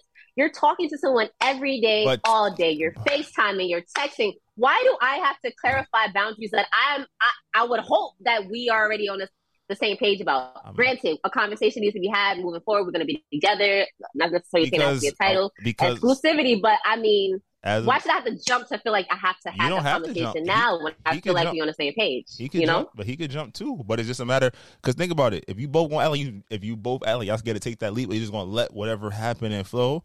You giving somebody more of a, a lane to change their mind. It's like, oh, well, this person we kicking it. Well, because my thing is once I say I'm kicking it with you, there's, there's You just that's all it is. that's all it is. You Because because at the Mhm. point, the moment where I was willing to like go there with you early on, where it's like, all right, we we own it up. Now it's, it's a little bit tougher for me because now it's six months. It's probably more baggage that's being brought into it, and that's why I say for me, once I rock with you, I rock with you. Versus it's like, okay, well, we just been texting, chilling, because uh, if- texting could phase out. I've been in a situation with somebody we texted for a month, a month long, and it was just we never established what it was, and it's like, all right, well, damn, we not really doing nothing. you feel me? Yeah, and also Right. and also it also helps me govern myself when I'm outside. Yeah, that's a Because fact. now, if, if I don't, if you don't get, if we don't establish what it is, and I don't have no boundary, what makes you think I won't meet a girl that I find dope as well? Or shorty, I, I, transparency moment. This happened to me in college. Me and this girl, we was real close, real close, but we never really established. Man, we put parameters on like, oh, we're gonna be together in the future. This other girl applied pressure, and I was at first I wasn't thinking nothing of it, but she told me what her intentions was with me, and it was like as we Mhm. started kicking it, it was like, oh shit, I, I like you too, type shit. And it's like, oh, I could see me doing this. And I didn't want to hurt the other girl, but it became like, yo, I'm gonna do what's best for me. What you know, what Right. seems intentional versus like, all right, we just biding our time with this other situation, hoping that it becomes what it becomes. You know, And that because the other, Yeah, the we don't other want girl that. didn't have We no boundary. Yeah. So Yeah. if he, if the, if the other girl told him like, yo, we're You're- gonna be you're mine. dead. Yeah, you're you're mine. mine. if So even Right. if he meets the other girl, he most likely probably won't even try to have an in depth conversation to the point where she will confirm and apply pressure. Yeah, so that's like, why it I wasn't gonna- saying with the whole having awkward conversations. Yeah, you got to talk about it because it's like once you put in somebody yeah, they know because then they they get determine what they want out of it. You feel me? So that's my the reason Right. why I don't. Why if I like you, I'm intentional because I'm gonna tell you what it is. And if you tell me you're not on that type of time, all right, cool. Then it's like if you just want to kick it or whatever, or we just cut it off because I, you know, my feelings involved. That's fine with me because I already established my point. I can move on and know, all right, cool. I, I did like Shorty, I do like Shorty, but we she not on type of time. I'm outside or I'm trying to do my own thing. I'm you know open to meet. But damn, but it's like you would really chat with somebody for two, three, four months. For just chatting, just just cause If you, you don't kicking like you're not trying to go. but no, it's not that it's makes not- no as a sense a- to as a man and as and I think Like, some women some women do it too. It's like you can talk to somebody and be like, all right, cool. Well, this ain't nothing. No matter, it, you- and it's like I'll put it this way: you a third party could read this and be like, oh, that's your girlfriend, that's your boyfriend. And be like, nah, that's not it. Right, Like, we cool. right. Like we kicking it.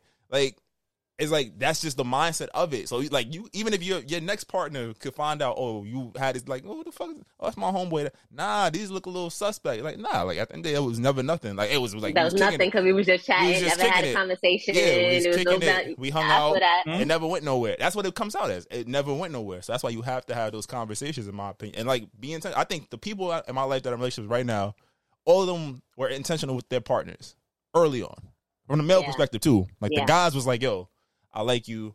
I'm not even trying to be on no bullshit. Like, yo, like." You say the word. That's how I told my girl. I was like, "Yo, you say the word early on." I was like, "You say the word. It's this shit. All this other shit. in my phone is dead. It's Like, gonna be dead. It's gonna be dead. Oh man, And when I- he had to hang up his jersey, I- man. But that's real It was a shit. celebration. And if she would have said no, if she would have said no, all right, cool. I take that to the chin. If we cool, we But- but cool. this- but I'm moving forward. But this is this goes in the talk that okay, this is a generalization, so women don't kill me on this. That women don't do well, don't uh, have rejection that often compared to guys. So they're kind of scared of being rejected because it kind of makes them feel.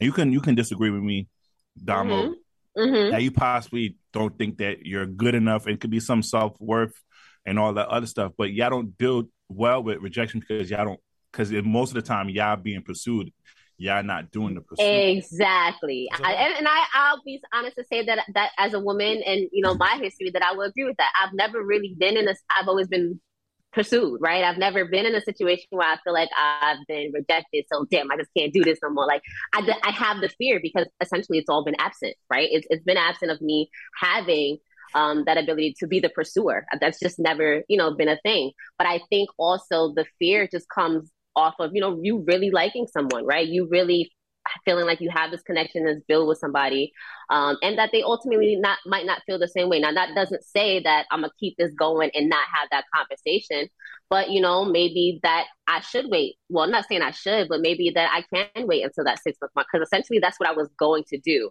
Right. But long distance, that definitely is heavy, right? It plays Yeah. a big part compared this this conversation would be completely different had this person been in a state, right? Yeah, that's Um, why. That's why. That's why. right. That's why I agreed with the six months with your situation, due to Right. the fact that it is long distance. So it's not like y'all seen each other almost every other weekend. Right. Weekend Uh, to really right. build up that bond. bond. Right. Nah. Right. Uh, And you're Right. a busy person. You do a lot. You feel me? You you getting that sh- do money. a lot. You feel me? But wouldn't you feel more reassured just knowing y'all was on the same page? So this way you could move a little even more freely instead of having to think of keep these because these thoughts weigh on your mind. Even if you because if you say you go another two months with this, but you're still wondering, yo, is at six months what change? Because that's a question. I, so a little a little insight. So I want to say a couple months ago, you know, I, I was definitely triggered, and of course, past traumas. You know, I sometimes often have um, issues related to trust, right? Absolutely. Um, and so you know, there was an incident, and you know, I was a little triggered, and I felt like I needed to have a flight moment, Mhm. right? Um, and instead of him kind of running away from it, he was, you know, he kind of supported, he stepped up to it. Um, and he was like, yo, like, I'm rocking with you. I'm rocking with you until I say otherwise. Like, this is, this is what I am doing with you. Like, and he kind of kept the whole reassurance. It was never really uh, an official conversation, but he was throwing things out there that he's never said before. Right. So this kind of kept me feeling like, all right, I'm probably overthinking, being overly anxious, right? Creating all these crazy thoughts that's probably not even a thing, right? And that this person probably is essentially on the same page as me, but essentially because again the distance, what is this person probably doing? He's like three hours away. Like it's it's a, it's a lot that goes into building that Trust. connection essentially to the and trust to then have that conversation, right? I don't never want to feel like I'm wasting being in a long distance relationship, that's an investment, right? Like you that you are investing your time and money essentially into trying to make this work, going back and forth and the whole nine. So I think for me, I just really wanted to be sure, right? I'm not taking these five hour trips to DC every other weekend. And this is not really even a thing, right? My time is being wasted. He's not really into the, the relationship like I'm into the relationship.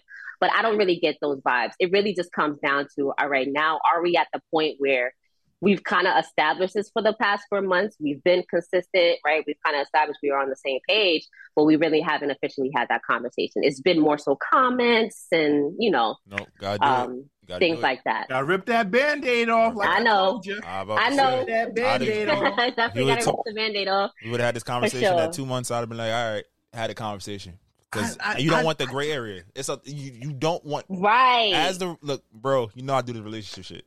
As the relationship guy on the podcast, you leave room for gray area. Gray area, you leave room for error. And I shit be fun till it's not. I'll put it that way. Until you put in a, a, a compromising position where you got to answer to some shit or answer a question that might go against your mindset. Or you know what? Even better. This this is a classic because men and women use this shit when they get put in this position where it's like, all right, well, what we doing type shit. Oh, Mhm. I ain't know I couldn't do that, or I didn't think it was that big a deal. Because you don't have those those conversations. You didn't have a conversation. So it's like Mhm. you could be as mad as you want, but if I never asked you or we never established that, I leave room for error that might intrude on my trauma, and it might not intrude initially. If you have the conversation in six months and you Right. decide to be a couple, but then what if you find out something that the person did at six months at, at, at month five while y'all thought you was all peachy keen? That's happened to me in the past. I've done that to women in the Oh, past. wow. where- Don't put that in the air. no, but I'm being like, but those those are real That's real conversations. It's, re- Yeah, it's to I the point where like I like I, but I got with my shorty now. Like early on, I, I was intentional, and I brought my bound. Like I was, I, you got to make yourself vulnerable. You got to bring your your vulnerability to the table. Like yo, this is where I've been in the past. I know where you've been in the past. These are my traumas that I've come with. I'm coming to you as a man that wants to be with you, and this is what it is. Type shit. And did she automatically grasp it? No, but she appreciated that, and it allowed us to kind of move forward, to, to- yeah. yeah to move forward and grow with it. So even if something backtracked and came up, if I then if I wanted to get upset, I had every right to because I came to you and we were uh, you know communicating. Y'all were on the same points. page, And vice versa. If something came up with me, Set a boundary. yeah, and, it's- and if something came up for me, it's like, yeah, you're right. I was, I'm totally wrong, and that we can work on that. But that's why I say I, I think you guys should have the conversation. I don't believe in like all those times. I'm not gonna like not unless you're saying like I love you after the first date. That's some wild shit. That's some movie. but Nah, you just Haitian. You just Haitian when you do that. Yeah. You know, Haitian niggas. Haitian niggas we say I love you. I want to marry you. That's that wanna- ninety. Yeah, that's that ninety day fiance type shit. But in terms of intentionality and fear, I think that especially now, like you said, a dating game is trash. I think that there's, is. there's a lot of frivolities and a lot of nuance that shouldn't be in in the conversations of dating today. That is there, unfortunately, for reasons we don't have to get into right now. And I think that you you kind of have to be intentional just to show people you not show that person you're not playing. I think that at the end of the day, what somebody wants to know, regardless of how they're moving, is that they're special to somebody and that you know that their time their time will be honored. Because it's like, And Yeah, go ahead, mm-hmm. go ahead, go ahead. Nah, it's I was gonna say because something like that kind of happened like month two. Um, you know, where I was like, all right, I, I felt like he wasn't really being as consistent, and you know, I had to put essentially not saying put my foot down, but essentially let him know what it is. Like, you know, essentially, I am a person who's very intentional about my time, right? So the, the in and out, the spurring conversations, like every every so often, like that doesn't work for me. And so when I started to kind of back away, I, you know, I, I didn't speak to him for maybe a couple of days, and then he came back, hit me, like called me actually, and was like, all right, so like let me know what happened four days ago, five days ago when you was in your mood, right? How can we move forward so that that does not happen um again, right? I don't want you to feel like X, Y, and Z, but this is me in my head thinking all these things are happening, right? But he on a completely different page in DC. Like we on two different pages as far as me thinking he's being distant, but him just being him, right? It's not personal.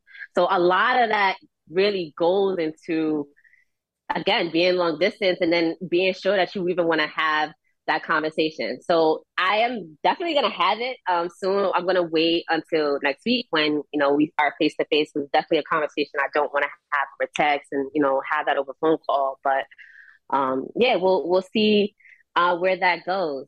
Yeah, and then, and then um, the, just the a piece of advice: just be comfortable with the outcome. Just be comfortable with the truth. Matter of fact, not, not the outcome. Be comfortable with the truth. Whether Right. whether it is if he wants what you want or he doesn't. Just be Right, comfortable with that, and at least you are aware. You're not living in that gray area. Now you can make the proper decision. If you can either, hey, this was good, but hey, this is what I want. I'm gonna go find it somewhere else, mm-hmm. or hey, maybe in the future you might be wanting it. We can continue this, but then you'll have a more a clearer path of where you want to go with this. And I think that's I think like what Slick said. I think all of us in the dating game want that to have at least- Yeah. to be clear, because you know, I feel like in the dating game now, it's so much haziness, and you're like, you never know what the other person is, and you don't want to get played. So you try Right. to have one up. So you trying to have at least something a backup Yeah. to, to, to, to guard yourself. And as long as you know what it is, I think it should be good. That's fair. Yeah, and, and I'll normally leave before I feel like somebody trying to play me, but you know that just comes. that just comes to But I want to touch on some, sabotaging. I want to touch on something else. But you, but you always used to be a one person dating type of woman. Mhm. You're, you're, you're, you, would- you would never do the whole multiple dating just to see what's out here. So I feel like that essentially, so me being self aware, right? I feel like that essentially could be one of my downfalls, right? And that essentially I could be putting myself in a box. I could be closing myself off um, to essentially possibly finding my person if this person is not my person, right? Possibly finding someone out there by um, closing myself off to not, um, you know, exercise the opportunity of talking to. And, and when I say talking, right, when we talk about dating, like it's so much that goes into dating. I'm I'm talking more so of getting to know someone, right? Because if let's be honest, that takes a lot of mental capacity, right? That takes a lot of mental space for you to really dig, dive, spend time, and get into know someone. So to do that across the board with multiple people, yes, it gets very tough. However, I could possibly find myself to be in a situation where um, I find someone who meets my my interests, right, and my whatever it is, my expectations, and this whole jazz. While I'm kind of stuck on somebody, I'm trying to figure out can I move past the red flags, right? So it's it's it's it's, it's definitely a up and down thing. I, I want to say um, when it comes to it, I'm not opposed, but I'm also scared, right? Because like I said, I'm a lover girl. So if I'm if I'm gonna put my heart out there, it's gonna be I'm, I'll give you my all. Like it's an all or nothing for me, kind of Oh, kind of kind of thing, right? So I can't if I'm to show you attention and all this other stuff, it's to be very hard for me to do that with somebody else. So I don't know. I'm, I feel like I'm still young, right? I have all this time left to go. Um, so it's definitely no rush in finding my person, but it does suck when, you know, you're often being pursued. And, you know, that's also something else too. Maybe I should step out of the box and be the pursuer sometimes, right? Yes. And not, not always. Preach that. I'm not finding the person because they're picking me instead of me essentially going out for what I'm looking for, right? Being in spaces where I am intentional about the people who I want to attract and all these things. So I've been I've I've been self I'm very self aware when it comes to this dating. It, it don't make it suck any less because it still sucks. But you know, I think just when you're self aware individually, it, it kind of helps with the process, but it don't make it any easier because of the individuals. So you're always gonna bump and get into something. Never fails. It just never fails. You gotta look at It it like a game. You gotta do it like for the love of Ray J, like flavor of love. That's how you gotta treat it. Just process of elimination. I'm dead ass. Process of elimination. I'm that. That's when I'm when I'm Elimination. when I'm single. That's how I how I'm. Like, I'm probably giving too much insight to my narcissism a little, but that's how I look at it. Like, because it's like you think about it when you're dating. Dating is multiple people, right? So you're gonna kick it, and when you're dating, let's be honest. A lot of times, a couple people get in there that's not supposed to. you, you kicking Very, it. With, you very true. So it's kind of like all right, cool. That's what you talking to. Mhm. Yeah, it's like so. It's like you going to talk to like man, what's a good number? B five. Yeah, say like five. Three, right? I mean, for guys, for guys, usually it's three to four. That's crazy. Then- That no, is wait, so wait, hold on. crazy. For, for That is women, not for women, it's not. It's not because you got to think about it. With women, it's, it's a whole. That's not okay. because guy, uh, I not know a all. shorty that got ten niggas on her roster right now, vetting them. I'm about to say But we look, that, and that's the thing. And it's like it's different levels to it. Because think about It's it. like- exactly, It's different. exactly. Go it's- ahead. And there's different levels to it because it's for women. You got the one that you like, the one that you like that you shouldn't like. You got the, the old one that's been around for a minute, and then you got dudes that's providing services, like they paying for shit, True. they taking you out to eat. Mhm. To a guy, Mhm. that means oh, those niggas is on your roster. For us, it's like all right, it might be one we like or our old team that we we rocking with, and it might be a new joint that popped that we met out somewhere. And then you get to that three to five because like, all right, it's like a miscellaneous John or some maybe maybe a coworker or maybe somebody you just you know you you know from around the way. And then you got the cool the cool shorty that you met that's just like on some regular like we might maybe we knocking it down maybe we just like hanging out with each other type stuff. That is a lot. That is a lot. But that's full, I just said I gave I just literally named I- like we gave you a I named like one. six I named girl like one six like Eh, but think about That that. is a The, the same way you say that, I guess this is like the con. This, uh, this is why our these conversations are so powerful when we do these pod. It's because like if you were to tell the a guy you were talking to, say it was a different situation, you would have told him, "Oh yeah, I have I have a roster, but there's a guy that takes me out, and I still talk to my ex." And it- it's like, whoa, hold on, abort mission. So the same way it's a, us having three to four possibly. For you guys having six to ten, it's, it's a lot either way all right. The water number gotta be bigger. But because women are more prone. Women women are more prone to go out with somebody just for the sake of what they can do. A lot of a lot of guys aren't necessarily getting with a woman that could do something for them outside of you know be a flex if that makes sense. Either a flex or a, some form of satisfaction. Yeah, because And- and- and a lot of times- satisfaction part. A lot of And times, also, and also, a lot of times, the satisfaction women part are being pursued. Yeah, and a lot of Continue. times that satisfaction part, you're not bringing satisfaction outside. I'm gonna link her after I go out with the one I enjoy hanging out with. That's valid. That's, That's- that's valid, the and. I, I understand that. But again, the I feel like the needs and the wants from the men and the woman makes the dating experience different, regardless. And I feel like them two, you can't compare the two because of the social norms, It's not- expectations. The, the just just what's a thing, and I put that in quotations. Whatever it- this dating, how it's supposed to look like for men and women, what we want a man to do, a man to do for us, what y'all want a woman to do for. Like I feel like it's it's it's not the same. I think you that's can't. all- I don't think you can compare the all two. I feel like I feel like that's not the same because it's, it's different traumas. I think trauma shapes what you want or what you say. What what what the general woman wants in a man is based on the collective. A lot of times, a lot based on the collective trauma that a lot of women have gone through and had to share that pain with each other. So and same thing for men, especially like in this current age. It's like a lot of what men say they want is based on the collective trauma that we're all sharing in because somehow, some way, society became this big ass shared interweb. But it's like, yo, that's not how Mhm. your experience is your experience, my experience is my experience. You like what you like, I like what I like. We don't have, all have to like the same thing, or if not, we are gonna go after the same person. That's weird. Very true. so Very true. That's why a lot of dudes are going after God, going after girls who shape like Bugs Life, and a lot of women are uh, are fucking with fat niggas as scammers. You know what I mean? So it's, it's all aesthetic. hey, hey, it's just it's still the TSA. It's still That's the TSA. We still got to get toxic. We know we're having a good therapy session, but, But hey, I mean, I think that, that that's that's a good part of therapy though too, because it's like, yo, how do you compete with the nigga that's going to drop ten stacks on you? I was watching, I was on TikTok the other day, and this dude was like, "Don't bring you, don't move to Atlanta." The first slide was like, "Cause ladies, your man gonna be in the club." Our our teachers look like Instagram models, but then he's like, he went for the girls. He was like, "Yeah, you live in the high rise with the athletes and the rappers. They buying you shit." I'm like, "Yeah, as a man, that's detrimental to my mental health." I'm like, "Damn." So I don't even got. I, I it's not enough to be a good man no more. I gotta also worry about niggas buying you shit and Right. things like like how do you compete with that? Because it's like. You feel like you always got to be at a certain compa- caliber for a woman. Yeah, I you feel like you always got to be up there when it comes to pursuing. Mhm. It's like, damn, what makes me better than this nigga? You feel me? and and in reality, not a lot of people can access those things without doing something illegal. you know what I mean? Yeah, but see, I, I mean, but this is also coming from a person who I'm not looking at the bags and the money. I'm looking for somebody who's emotionally available, right?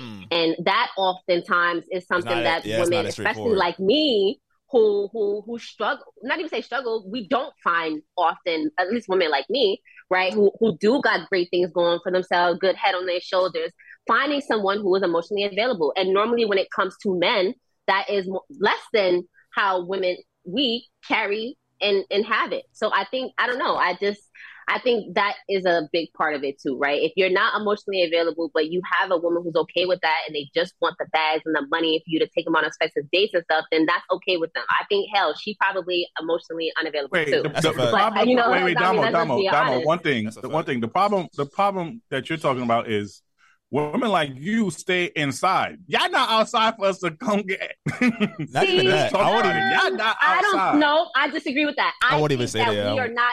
I think that me and the type of man that I'm looking for, we're not in the same spaces. I think that is that. I think that is what it is. Like we're not finding each other because we're not in the same spaces. I can't be with you hanging with everybody from UA at all these brunch spots, and I can't. I'm not gonna find my person there, right? We, I mm. can't be going with you to these brunch spots in Brooklyn and Harlem on Saturday and Sundays, and I'm, I'm hoping to find my person. Damn, like that's Brian, just not she gonna said you happen. outside. I need to step out. Wait, I, I, have I not know. Been, I haven't no, touched I need to go to brunch. galleries Hey, wait, and no, no, wait, wait, wait, hold no, on, hold no, on, no, Hold on, hold on. How did Uh-uh. this come back to me over here? I haven't touched a Well, brunch not you. spot. I'm just saying No, because you know the audience. I'm just audience saying in is a, general. this is this is this is a thing that the audience is going to play But on you me. be outside though, yes, Brian, because you do be outside. I at do not be outside. Have you? You Yes, only saw me do. one time this summer.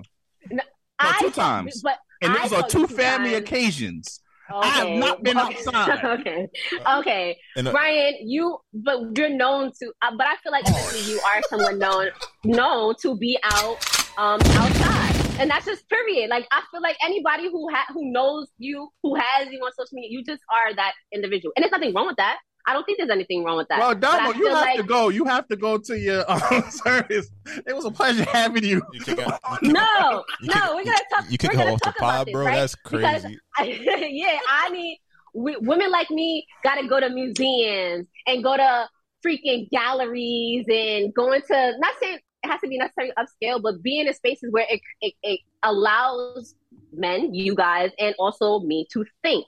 Right, I don't want to. I'm, I, I mean, we can find our person anywhere, but I think being intentional about where we go to find these people is important. Um, because like I said, just summertime vibe and stuff like no, a person like me who likes to be inside or like to do those um low key kind of activities and stuff like that. You feel me? That is essentially what's going to guide me. But I can't be popping out with you and then expecting to find my person. I ain't Like, Well, you're I not going pop clubbing and out. partying. I don't want to pop out nowhere. and- I'm inside. In, in- I'm inside. First of all, in defense of the been summer inside. bunnies, I think that I've been I've been inside. I, you haven't You're seen me at no brunch, Oh, You're you're going to live this down. you're not going to live this down. and I don't Okay, appreciate you you're coming to the platform and spreading lies about me. no lies, Brian. It's, it's it's the truth, and that's okay. And I, I think it's there, there. There are still women who are who have great head on their shoulders, and they they like to be social and be out like that. That's completely okay. Um, but you know, this I don't, but I, I am self aware to the point where I notice that I, you know, I do need to sometimes step out of my box and outside of my comfort zone and be in spaces that cre- you know allows me to be more sociable and sometimes pushing myself too. However, you know, again, the type of men that I am looking for and need, I feel like they're not going to be at your local brunch spot on a Saturday morning In defense with the of the- DJ turning up with you. I just don't. of- in defense of those men, a lot of them have not been in situations where they've been allowed to show that side, or they've had to suppress that side. So a lot of times it comes down to like you know, sometimes you got it's, it's a little bit of work to get them to unlock that, and I think that's something else we got. You can't shy away from men too going after women. Like you want the woman that's into the artsy stuff, like you got to allow them to unlock that because again, you're getting all this negative stimuli about where you're supposed to be outside, but it's like yo. You're not really finding too much fun. You might you might find fun outside, but you might not find the one outside. So you got to like um, Right. allow allow them to unlock that. I, I agree with you. I just So want to giving reiterate, I haven't been outside at all this summer. I haven't gone nowhere. And it depends on what, been- and it depends on how you haven't pull up. nothing. It depends on how you pull up on something too. If I pull up on you at a party, I'm like, all right, I'm probably expecting party type vibes. And gone to no party. Right. Versus like if I pull up Right. on you on like if I see you at like I don't know, like I'm at a luncheon or something like that, or I see you at a at conference or even at a music. You got, no hoes. you have a different perception Yeah. than meeting me at the club or a party. Nobody's checking for me out here. yeah, Oh gosh, you really are triggered. You, no, I'm just messing around. You know, I gotta add some entertainment around this. Nah. The real, I mean, I could say the real knows. The real knows where I be at. You feel me? You could catch me on your Instagram story. doing In a- God's work, in doing community service, At being your necessity campaign, giving back to the community as the good Yeah. Christian person that I am. You on heard? Monday through Friday. Where you at Saturday and Sunday? At your local Harry Potter Brooklyn store, spot. living No. up, living my dreams of, No, of at- being a wizard. At I'm your at. local, at your local Brooklyn brunch spot. I'm not even- At your Brooklyn spot yet. I don't even know what's hot no more. I haven't known what's hot. And all times I've been outside, you've been you was right next to me. Don't do that. Okay.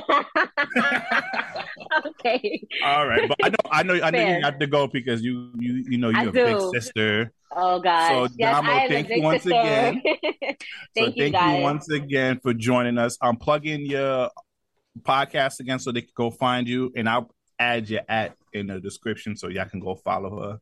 If you're a good uh, guy who's willing to, you know, Not right now. care- Not right now. Right now, she still got something. Oh yeah, yeah. In two Relax. months. In, Relax. in- wait, Relax. two weeks. In two weeks. I'll In two come weeks. back. Yes, we're gonna come back in two weeks after the conversation, and then uh, we'll we'll go from there. We might have to do another broadcast. Okay, we might have to. Plug it in. Hashtag Let's talk about it. Instagram is at the love she underscore the love she gives. Ooh, I like that. Think Tune in. You know, we, we you know we don't always get toxic in our TSA. We do some therapy too, so we'll get the updates regarding the situation. Um, but like I said, you can follow us on all social media. This might not go well. If any branded deals, business opportunities, please email us at this might not go well at gmail.com. I'm the host with the most, B Brezzy, aka Poppy Sazon. It's your boy Slick Grayson. We out of here, y'all. Be good.